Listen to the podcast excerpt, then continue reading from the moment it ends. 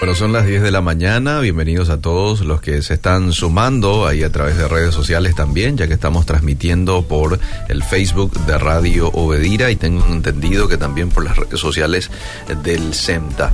Hoy para hablar en este bloque de un tema que quizás ya hemos este, tocado en parte ¿no? lo que tiene que ver con el estudio del libro de Apocalipsis y vamos a continuar en esa línea con el profe Rainer Siemens. Un gusto saludarte, profe. ¿Cómo le va? Bienvenido. ¿Qué tal? Buenos días, Eliseo. Un gusto también de poder estar nuevamente aquí y compartir con usted y con toda la audiencia que nos está siguiendo por eh, las redes de Obediera, por Obediera y obviamente también por las redes del SEMTA. Sí.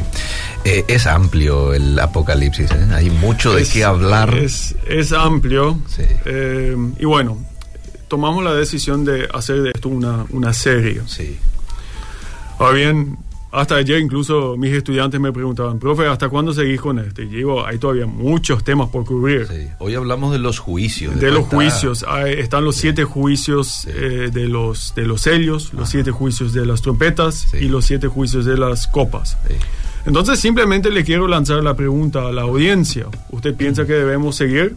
Porque hoy íbamos a terminar entonces con Apocalipsis en general, pero eh, sobran temas, por ejemplo, como el rapto, el anticristo, la segunda venida, los mil años, eh, el milenio. Entonces, nuevamente, lanzo la pregunta a la audiencia. ¿Usted quiere que sigamos con esto? ¿O quiere una pausa por ahora y, y seguimos con otros temas? Sí. Yo sinceramente eh, me adecuo a eso. Eh, invito a la gente que, que nos envíe mensajes, eh, especialmente al, al, a Obediera. No sé si usted puede pasar el número del WhatsApp. Sí, 0972-201-400. 72 Y también ahí en el Facebook. Y también en el, en el Facebook. Así les pido realmente una opinión honesta de si, si hay interés, seguimos con esto. Bien. Excelente. Sí, acá ya me responde alguien en el eh, Instagram del, eh, del CEMTA. Positivo o negativo. Eh, pide el milenio. El milenio. Ah, sí. muy bien. Bueno. Pide el milenio. Bueno, entonces le dejo esta decisión a la, gente que nos... Que, siga, por favor, dice. Claro, Apocalipsis es apasionante, dice un oyente. Muy interesante, dice otro. me gustaría aprender sobre la secuencia de cómo es que va a ocurrir las cosas, rapto, anticristo, milenio, etcétera. Mira. Eh, la que siga, dice otro. bueno, eh, si estos mensajes, eh, obviamente la gente también que piensa, bueno, ya, ya me está cansando esto un poco, eh, que también me envíe mensajes. Entonces, podemos ver, porque yo, yo vine varias veces de seguido, cuatro o cinco veces incluso, podemos entonces decir que, bueno, uno de mis colegas viene, toca un tema diferente, después yo vuelvo otra vez y así alternando más los temas. Bueno, eso todo se puede hablar y dialogar y consensuar. Ok, muy bien. Bueno, eh, los juicios del Apocalipsis. Eh, como ya lo mencioné, el Apocalipsis menciona eh, tres series de siete juicios. Siete juicios de sellos, siete juicios de trompetas y siete juicios de copas. Entonces, ¿qué significa todo esto. Y, quiero, em, digamos, repetir algunos, algunas cosas que ya dije en los programas pasados y en el programa pasado. Em, por un lado, debemos cuidarnos de una sobreinterpretación de estos juicios. Un ejemplo concreto. En una ocasión se habla de que una tercia parte de los árboles y una tercia parte del, pasto, de los pastizales del mundo se queman. Tomando esto de forma literal, eso significa que ahí, básicamente de forma inmediata, el mundo terminaría.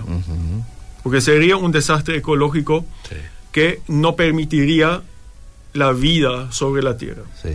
Eh, los últimos dos años tuvimos bastante sequía en Paraguay.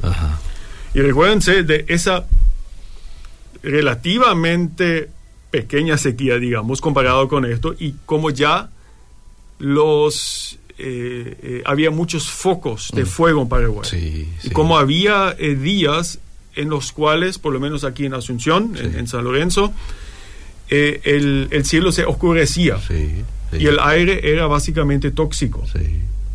entonces, imagínense, y estos fueron algunos miles, solamente algunos miles de fuegos en Paraguay. Ahora imaginémonos si una tercia parte de toda la vegetación del mundo se queme. Es decir, usted tiene tres árboles en el jardín, uno se va, se quema. Em, es mucho. Es, mucho.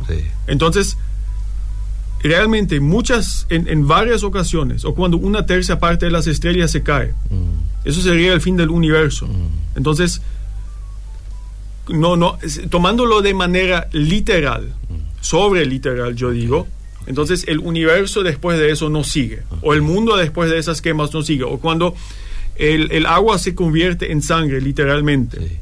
Tampoco puede seguir más. Tampoco, porque sería el fin de toda vida es, em, sobre la, la, tierra. Sin embargo, el texto te muestra que la vida continúa. La vida continúa, por eso eso me, me indica que esos juicios no quieren hablarnos de una secuencia de eventos, porque es imposible sacar de eso una secuencia de eventos. Okay.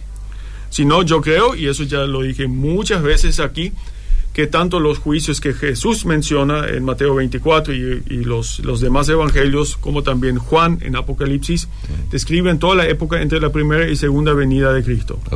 Habla, hablamos de hambrunas, de guerras, de pestes.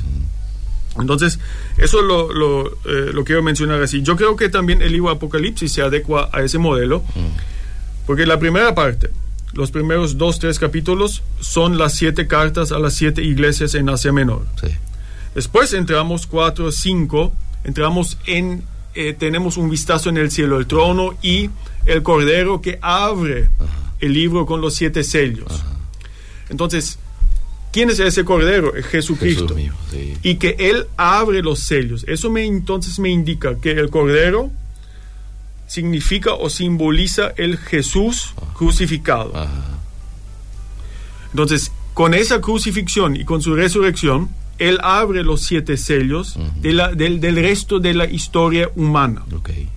Entonces, Jesucristo abre y con eso comienzan eh, los últimos días, el, tiempo del fin, como la Biblia habla. Los últimos días no son los últimos días em, en la Biblia o en el Nuevo Testamento, sino son los días entre la primera y segunda venida de Cristo. Y esto termina hacia el final del Apocalipsis, mm. capítulos 19, 20, 21, 22, el juicio final, la resurrección de los muertos y la creación de un nuevo cielo y una nueva tierra.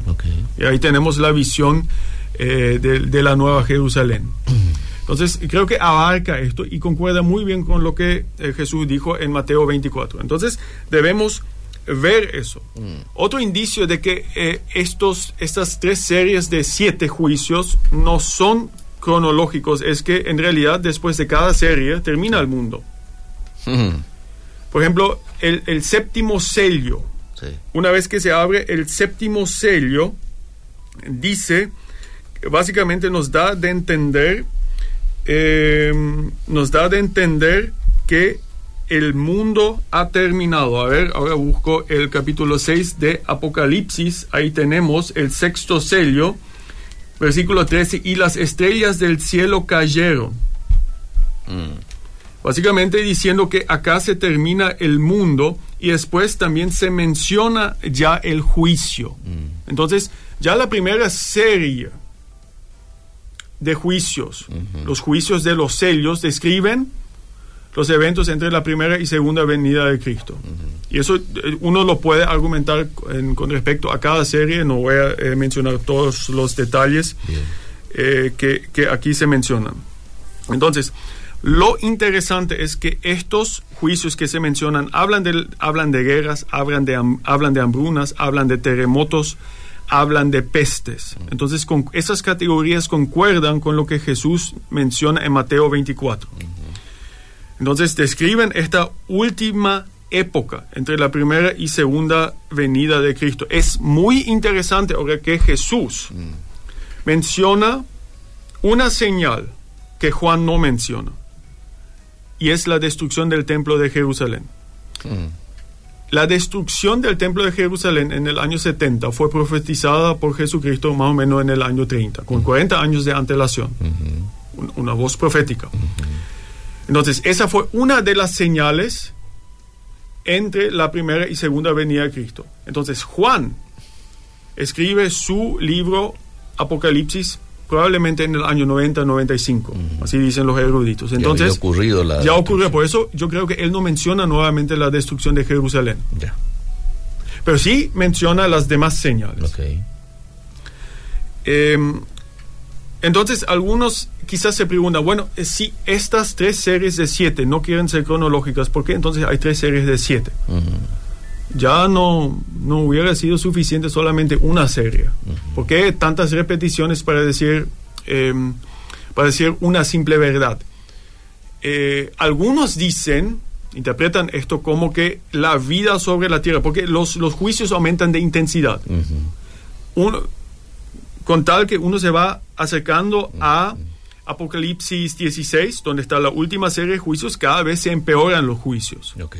Entonces algunos dicen que esto significa que la vida sobre la tierra se empeorará cada vez más. Mm. Puede ser que sea cierto, pero nuevamente a los muy pesimistas les digo, yo no creo que hoy en día la vida es mucho peor que antes. Mm. En algunos aspectos sí, en algunos aspectos no. Mm. Obviamente en algunos aspectos hoy estamos mucho mejor que antes, si solamente miro la medicina moderna. hoy en día estamos mucho mejor que en los años que en el año que en los años 1939 a 45, Segunda Guerra Mundial. En algunos aspectos hoy estamos mal, mucho eh, tenemos más enfermedades, eh, más drama, pero en otros aspectos también estamos mucho mejor que antes. Entonces quizás el aumento en la intensidad de los juicios significa que Dios quiere exhortar a los creyentes a que realmente tomen en serio mm. el llamado de serles fiel a Él. Mm. No sé, ¿tenías una pregunta, Eliseo? Sí, eh, bueno, más que nada eh, un, destaque, ¿verdad? De que quizás eh, lo que vemos acrecentarse un poco, a diferencia de años pasados, tiene que ver un poco con eh, la maldad en cuanto a, siempre hubo maldad, pero toda esta fuerza que va cobrando el tema de las legalizaciones, por ejemplo, ya sea del aborto, ya sea de la eutanasia, ya sea del matrimonio igualitario a nivel país, ¿no? Y no solamente a nivel país, refiriéndome a Paraguay, sino una fuerza internacional que en los últimos meses o quizás años está cobrando bastante fuerza. Eso sí, eso por lo menos, eh, yo, obviamente siempre existió eso. Mm. Claro. Eh, eh, eso siempre existió. Aborto siempre, abortos siempre existieron. Obviamente ahora hay un gran intento de legalizarlo. Exacto. Lo malo. de legalizar lo malo. Eso sí, a diferencia de antes, mm. otros aspectos mm. mejoran, pero por otro lado, el tiempo que ahora vivimos realmente yo, yo lo percibo como que hay un, quiebre. Por ejemplo, solamente si lo comparamos con el año 2019. Hmm. Realmente la inflación que vivimos, eh, la, la, guerra mundial eh, que tiene implicaciones mundiales, realmente parece que hay, y eso ocurre, no sé, cada 50, 100 años, donde hay como que un quiebre de las relaciones internacionales y que realmente se forja un nuevo sistema internacional de cómo las grandes potencias se relacionan. Y me, me me consta que estamos en un, en un tiempo así, un tiempo muy peligroso, ahora específicamente. Ok, muy bien. Bueno, lo que tengo es varios mensajes aquí de los clientes, varios opinando de que por favor siga usted con este estudio eh, sistemático del libro de Apocalipsis. Buenos días, ¿me pueden decir qué opinan sobre esto, su teología? Eh, bueno, después le muestro, este ya es algo un poquito más personal quizás. Hola. ¿Por qué hablan de lo que va a pasar? Jesús no va a venir todavía ni aquí ni en la China, estudian la Torah. ¿Eh? La teología, psicología, la ciencia, tenés que estudiar la Biblia, dice. Jesús no va a venir y hay muchos que enseñan eso y hay muchos que están engañando con eso. Bueno, usted sabe que yo aquí no tengo filtro, yo leo los mensajes. Sí, bueno, ni, este eh, sería interesante que la oyente o el oyente mencione a qué específicamente la Torah se está refiriendo. Bueno, que Dios siga eh, bendiciendo y sigan por los juicios, porque es una gran bendición. Sé que trata de las victorias de los creyentes, dice Wilfrid y tan ramada. Eh, bendiciones, por favor, si seguimos con Apocalipsis, muy interesante, dice María. Eh, aquí preguntaban también cómo entonces se pudiera eh, interpretar el hecho de la tercera parte de árboles que se queman, si no es de manera literal, porque usted recién dijo que no se puede hacerlo de manera literal, entonces, ¿de qué manera se podría interpretar una cuestión como esa? Yo creo que como desastres ecológicos. Eh, ¿qué, ¿qué, es un juicio de Dios? Un juicio de Dios no necesariamente significa que Dios interviene y manda fuego al cielo para que los árboles se quemen. Puede pasar, no digo que no puede, pero muchas veces en la Biblia el juicio de Dios consiste en que Él simplemente saca su bendición y nos deja a la humanidad que sigamos nuestros propios diseños. Romanos 1. Eh, la idolatría, han cambiado la gloria de Dios por la adoración de ídolos. Y bueno, después hay una serie de consecuencias. Eh, se mencionan justamente eh, las relaciones homosexuales, la depravación en general, el egoísmo. Y simplemente ahí el, y dice, el juicio de Dios se manifiesta al cielo en estas cosas. ¿Qué son estas cosas? Egoísmo, relaciones rotas, perversión sexual. Entonces, el simple hecho que sigamos con esto, que Dios no deja de frenar el mal. Entonces, puede ser que sí pasemos por un tiempo de muchos desastres ecológicos y creo que estamos viviendo eso. Eso le iba a decir, creo que eh, estamos viviendo eso. Estamos viviendo eso. incendios forestales. Incendios forestales y eso tiene que ver con nuestro egoísmo, que simplemente eh, sí nosotros tenemos que producir alimentos eh, en, el mundo, ah. pero mucho de lo que se hace ya, digamos, es, es de más. Simplemente responde a que el ser humano cada vez quiere más y quiere más y quiere más. Y Dios dice, bueno, si ustedes se van detrás de los ídolos, en este caso el dinero, bueno, háganlo y van a sufrir las consecuencias. Ese es mi juicio para ustedes. ok, muy bien. Em, bien, sigamos y después le interrumpo de vuelta con algo. Entonces, mm. es muy importante eh, conocer esta perspectiva. Bueno, vamos a la primera serie de siete juicios. Vamos. Eh, Apocalipsis 6 simplemente lo menciona acá. El primer sello se abre. Sí hay un caballo blanco que representa guerra y conquista. Ah. Y muchos dicen, ah, esto sí lo menciono, en generalmente me voy a retener con los detalles, mm. que muchos dicen que esto es el anticristo final, mm. el primer caballo, el que gobierna. Yo no lo veo así, simplemente lo menciono acá. El segundo caballo también, caballo rojo, eh, quita la paz, mm. eh, también representa guerra. Mm-hmm. Eh, tercer caballo es el caballo negro, trae hambre. Cuarto caballo, eh, muerte con espada, hambre y pestilencia. Mm. Entonces, estos primeros caballos traen eh, muerte, hambre, pestilencia, guerra. Nuevamente, acá vemos la semejanza con lo que Jesús dijo y con lo que Jesús anticipé. Y hay una cosa muy interesante acá, mm. porque los, las, las, tres series de siete juicios tienen una estructura 4 más 3. Mm. Los cuatro primeros se enfatizan más en la tierra o en la humanidad. Y los mm. tres siguientes tienen una estructura diferente. Recuérdense de, lo que dijimos una o dos veces atrás, que el número cuatro es un número simbólico en el libro Apocalipsis porque representa la tierra. Mm.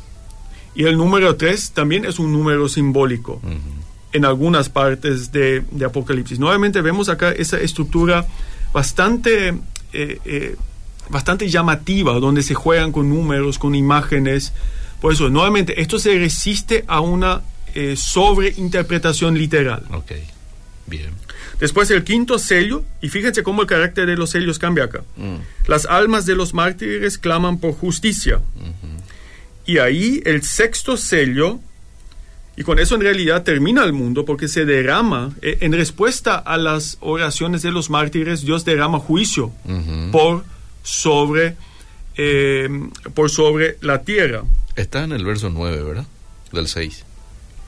Eh, no, ahora ya estoy en el, en el 12 al 17. Acá, acá, avanzamos a... Ah, acá no, no, nos entretenemos en muchos... Eh, eh, Síganos. Y, ahora sí, bueno, vamos a leer el versículo 17. 17. Y esto es el, sexto sello. Porque el gran día de su ira ha llegado Fíjate, ahí el gran día del... Eso es el final. El gran día de la ira ha llegado. Ha llegado. ¿Y quién podrá sostenerse en pie? ¿Y quién podrá sostenerse en pie? Con eso termina. Mm. Y entonces, en, e, entre estos tres, entre estas tres series de siete juicios, siempre hay, hay partes que nos que exhortan a la iglesia. Mm. Entonces, acá se pregunta, ¿quién se puede sostener mm. ante, ante estos terribles eventos? Y el capítulo 7 da una respuesta a esto porque habla de los 144 mil sellados por Dios. Mm, okay. Entonces son aquellas personas que se convierten a Jesucristo, que le son fieles y son sellados por Él. Yo creo que el sello ahí es el Espíritu Santo. Ah, ok, bien. Y yo también creo que esos 144 mil, ahí habla de las 12 tribus de Israel, pero representan todo el pueblo de Dios, también a los gentiles. Y tampoco se podría decir de que está hablando en un monto literal. No, fíjate nuevamente el número 12, 12 por 12 por mil. Sí. Son todos números bastante simbólicos en el Apocalipsis. Habla de la perfección, del, de los que, del, digamos que Dios eh, cuida la perfección de sus de los que le son fieles. Ok, muy bien. Entonces, nuevamente tenemos ahí eh, ese simbolismo. Mm. Eh, y recién después, ahí se abre, después de eso, en el capítulo 8, 1 a 2, se abre el séptimo sello. Mm. Y ahí con eso, no es que es un juicio aparte, mm. sino la apertura del séptimo sello, sello da lugar a los siete juicios, o a los juicios de siete trompetas. Bien. Y acá nuevamente eh, vemos que se intensifican. Primera trompeta, granizo y fuego mezclados con sangre. Se quema la tercera parte de los árboles. Fueron lanzados sobre la tierra. Claro. Y la tercera parte de los árboles se quemó y se quemó toda la hierba verde. Claro. Hmm. Toda la hierba verde. Hmm. fijémonos en eso. Segunda trompeta. Monte ardiendo se cae al mar la tercera parte de los martes, eh, mares se convierte en, sangre. Mm. Fíjate el desastre ecológico. Mm. Si eso fuera literal, yo, yo creo que nadie iba a sobrevivir. Mm. Murió la tercera parte de los seres vivientes que estaban en el mar y la tercera parte de las naves fue destruida. Es, después, tercera trompeta, se cae una estrella ardiente eh, y se, eh, se envenan las aguas. Cuarta trompeta. Se apaga la tercera parte del día. El sol, la luna y las estrellas se dañan. Mm. Nuevamente, si eso fuera literal, si el sol redujera mm. su potencia en una tercera parte, nosotros nos íbamos a congelar aquí. Mm, es decir, la vida sería imposible. Eh, entonces, estos son, nuevamente tenemos acá cuatro juicios que afectan más a la tierra. Porque los otros tres se diferencian acá. Enseguida voy a esto. Hay una cosa más que sorprende acá, que esos cuatro juicios nos hacen recordar a las plagas de Egipto, porque se habla de cómo el agua se convierte en sangre y ese tipo de mm. cosas. Y ya en Egipto, eh, esas plagas, esos juicios fueron un juicio sobre la maldad del faraón de los egipcios y un método, un instrumento en las manos de Dios para liberar a su pueblo, mm. al pueblo de Dios. Ahora, eh, no, le quiero quitar del tema, pero le quiero hacer esta pregunta. ¿Usted cree que en todos estos juicios que se da en el capítulo 8 sigue estando la iglesia, los cristianos aquí en la tierra? Pues mira lo que dice el verso 13 y con esto termina. Oí a un ángel volar por en medio del cielo diciendo a gran voz, ay, ay, ay de los que moran en la tierra a causa de los otros toques de trompeta que están para sonar los tres ángeles. Yo, yo creo que sí, enseguida te digo también por qué. Ah, bueno. Voy a estar atento. Eh, bueno, después vienen, nuevamente tenemos esta estructura de 4 más 3. Quinta trompeta, mm. eh, una estrella cae, abre un abismo y salen demonios que por mm. cinco meses atormentan eh, a la humanidad. Mm. Sexta trompeta nuevamente, se desatan cuatro ángeles y eso eh, libera a un ejército de 200 millones de demonios que matan la tercera parte de la humanidad. Eh, y finalmente, nuevamente, después del sex, de la sexta trompeta, se tiene un inciso. Nuevamente, se, se separa un poco con el tema de los juicios y hay un, una, digamos, un, cambio de tema. Capítulos 10 a 11. Mm. El capítulo 10 eh, quiero que leas el 9. Sí. No, eh, nuevamente, disculpe, antes que sigas. Sí. Capítulos como el 7, como el 10, 11 y el 12 a 14 son escritos a la iglesia. Ok. Y le indican a la iglesia que sigue en, esto, en este tiempo cómo hay que vivir en estas tribulaciones. Ah, ok. Por eso digo que la iglesia todavía está. Ah, muy bien. Bueno, y fui, y fui al ángel diciéndole que me diese el librito y él me dijo, toma y cómelo, y te amargará el vientre, pero en tu boca será dulce como la miel. Esto nos hace recordar al profeta, eh, al profeta Ezequiel, quien también fue mandado a comerse un libro que iba a ser dulce en su boca, pero amargo en sus entrañas. ¿Qué significa eso? El mensaje es dulce, el mensaje del Evangelio es dulce, pero al mismo tiempo el mensaje de Dios condena a la mayoría. Y eso es lo que significa lo amargo, lo, lo, que no me cae bien. Okay. Capítulo 11 habla de los famosos dos testigos. Sí.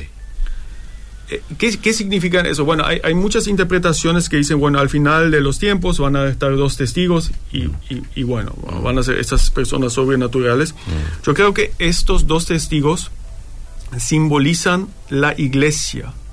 Entre la primera y segunda venida de Cristo y simbolizan la tarea de la iglesia de predicar el, el, el mensaje de Dios proféticamente al mundo. ¿Por qué digo que esos dos testigos simbolizan la iglesia? Porque ellos son comparados a candeleros, versículo 4. Y los candeleros simbolizan la iglesia en el libro Apocalipsis. Eso lo leemos en los capítulos 1 a 3. Ah, ok, muy bien. Entonces yo creo que, nuevamente, estos capítulos, como capítulo 7, eh, 10, 11 Mm. y 12 a 14, son escritas a la iglesia para decir, para ayudarle a la iglesia y darle una instrucción de cómo tiene que vivir en estos últimos días, es decir, el tiempo entre la primera y segunda venida de Cristo, donde la iglesia también sufre. Fíjate que la iglesia también va a sufrir bajo muchos de esos juicios. No solamente la humanidad que no cree, Ok, muy bien. Y al mismo tiempo tiene un doble sufrimiento. Mm. Yo como eh, creyente también sufro bajo las condiciones, bajo la pandemia, la crisis Claro, económica. sí. Al mismo tiempo la iglesia también es rechazada por el mundo, Mm. es decir, tiene un doble sufrimiento. Por eso es tan importante esos incisos temáticos diciendo, no, diciendo, Dios no va a proteger Mm. su- sus cuerpos y sus finanzas. Mm. Eso no va a proteger, pero sí va a proteger su relación con Él. Muy bien. Eh, eh, yo creo que eso es lo, lo importante acá. Mm. Y nos exhorta Mm. a, a mantenernos fiel mensa- al mensaje, a predicarlo, a vivir los valores cristianos en un mundo corrompido que está bajo el juicio de Dios. Mm. Fidelidad es la clave. Fidelidad. Nuevamente, eh, la, la pregunta no es tanto cuál es la agenda del fin, Mm. Sino cuál es la agenda de Dios para nosotros en estos tiempos finales. Mm. Y creo que a eso responde Apocalipsis y en general eh, las partes apocalípticas, escatológicas, proféticas eh, de la Biblia. Mm. Qué interesante. Bueno, ya vamos a ir avanzando. Sí. Capítulos, después está la séptima trompeta al final del capítulo 11. Sí. Y después está todo el ciclo del famoso anticristo. Mm. Eh, capítulos 12 a 14. Nuevamente, ¿qué pasa aquí? Capítulo 12, la mujer que da luz Sí. y es perseguida por el dragón. Mm. Eso representa al pueblo de Dios, la iglesia. Mm. Y eso nos da, digamos, una, una mirada de lo que está de- pasando detrás del velo, en las esferas celestiales. Pero el capítulo 13 nos muestra cómo esa persecución Mm. ocurre acá en la, eh, sobre la tierra. Ok, ya. Y nuevamente ahí tenemos la primera bestia que sale del mar, que representa estructuras estatales, y está la segunda bestia que sale de la tierra, el- la falsa religión. Mm. Y en su conjunto forman estructuras con religiosidad falsa, filosofía falsa, estructuras gubernamentales y económicas basándose en esa religiosidad falsa y esa oprime a los creyentes porque no tienen la famosa marca de la bestia. Es decir, no pertenecen a este sistema y por eso son marginalizados económicamente. Muy bien. Capítulo 14, nuevamente, Sí. los 144 mil. Dios salva a esta gente. Bueno, en fin, eh, capítulo 16, 15 podríamos hablar 16, nuevamente una serie de juicios ahí, y no voy a leer más eso, siete juicios se centran en la bestia y los que tienen la marca de la bestia. Y yo creo que eso ya responde a los creyentes diciendo, bueno, ¿cómo podemos vivir en estos tiempos finales si somos perseguidos? Mm. Y Dios básicamente está respondiendo, la bestia, los diferentes gobiernos tiránicos que le están persiguiendo y la gente que le siga a estas bestias no tiene el poder final, porque están también bajo mi juicio. Mm. Ah, muy bien. Después finalmente capítulos 17 y 18, la- el juicio sobre la Gran Babilonia, después Armagedón y bueno, el final, el juicio y eh, el nuevo cielo y la nueva tierra. Digamos, Entonces, el libro de Apocalipsis, ¿cuál es la intención? Yo Mm. creo que la intención es consolar a los creyentes de todas las épocas. Mm, Al final, todos esos juicios, siempre dice Juan, les es dado. ¿Por quién? Por Dios. El poder de estas, de la bestia, de, de los juicios, siempre es dado por Dios y limitado por Dios. ok. Por lo tanto, yo como creyente puedo serle fiel a Dios, a Jesucristo, predicar su mensaje y no tengo que comprometer mis valores con los valores de este mundo. Mm, Porque al final Él establecerá justicia y Él juzga ya a estos poderes. Entonces, Qué lindo, qué lindo mensaje de, de esperanza, ¿no? Transmitís mucha esperanza, el libro de Apocalipsis transmite mucha esperanza y no debemos olvidarnos también de que quién es el que abre el, el sello Es Cristo. es el mismo Cordero, ¿no? el que murió, el que resucitó y eso nos debe de dar mucha tranquilidad. Te quiero leer algunos mensajitos Adelante. para luego, no sé si tenés palabras finales o concluimos ahí. ¿Cómo llamaría Juan viendo en su revelación satélites cayendo, armas nucleares explotando o hipersónica para esa época? eh, bueno, esto, eh, esto, esto muchas veces ya son interpretaciones modernas que mezclan, digamos, eh, bueno, tecnologías que hoy tenemos y los y los digamos los conecta con ciertos juicios de Juan. Yo yo estaría muy cuidadoso con todo esto. Muy cuidadoso. Bueno, eh, dice, ¿cómo se podría entender esto de que las estrellas cayeron? ¿Se podría aplicar de manera literal? Bueno, las estrellas que caen, hay una gran discusión ahí, porque estrellas que se caen también se refiere a Satanás o de demonios que caen. Ah, Entonces quizás cayeron y atormentan ahora la humanidad. ok, muy bien. Eh, o, o se refiere, sí, a ciertos asteroides, qué sé yo. Eh, bueno, hay, nuevamente ahí está el problema, hasta dónde es literal y dónde simboliza ya una realidad diferente. Buenos días, Eliseo y profe. El último mensaje que te leo porque ya nos estamos yendo. La mejor manera de interpretar la Biblia es de forma literal. Y el Apocalipsis también, entendiendo, claro, que hay simbolismos, figuras literarias, etcétera, que el texto mismo va indicando. Cuando salimos del literalismo se arma el despelote y da lugar a cualquier interpretación, dice, es el, es el aporte que da Gustavo. Bueno, eh, No está usted del todo acuer- de acuerdo con estoy totalmente de acuerdo con eso. Deberíamos hablar de lo que él entiende bajo literal. Yo creo que estoy interpretando literalmente el Apocalipsis, porque literalmente lo estoy inter- interpretando como el Apocalipsis literalmente quiere ser entendido. No sé si me explico. Sí. Si el Apocalipsis menciona imágenes que deben ser interpretadas como imágenes, entonces esa es la interpretación literal. Ok. Por ejemplo, si en Salmos dice que los árboles están aplaudiendo, no significa que literalmente árboles tienen manos. Ok. Literalmente es una imagen y significa que los incluso los árboles glorifican a Dios. Ok, muy bien. Entonces, eh, sí, obviamente, totalmente de desacuerdo. Yo diría a la gente que sobre literaliza eso, quiere hacer una cronología, no está interpretándolo de manera literal. Hmm, Porque no quiere que, yo no pienso que el Apocalipsis, o Juan quiso que el Apocalipsis sea interpretado de esa forma. Él quiso una interpretación literal. Y eso significa entender los símbolos. Ahí está. Muy bien. Bueno, profe, muchísimas gracias. No sé si a estas alturas usted ya tomó la decisión de si vamos a continuar o no. La gente por lo menos dice que sí. ¿eh? Bueno, vamos a continuar. Vamos si el pueblo continu- lo pide, entonces vamos, Entonces vamos, vamos, a responder. seguir. Vamos a seguir el próximo martes entonces. No, el próximo martes no estoy, pero eh, va Los a venir siguientes. un colega mío, pero bien. vamos a seguir los, en, los, en las siguientes semanas con esto. ¿sí? Gracias, profe, por el tiempo. Muchas gracias. Seguimos.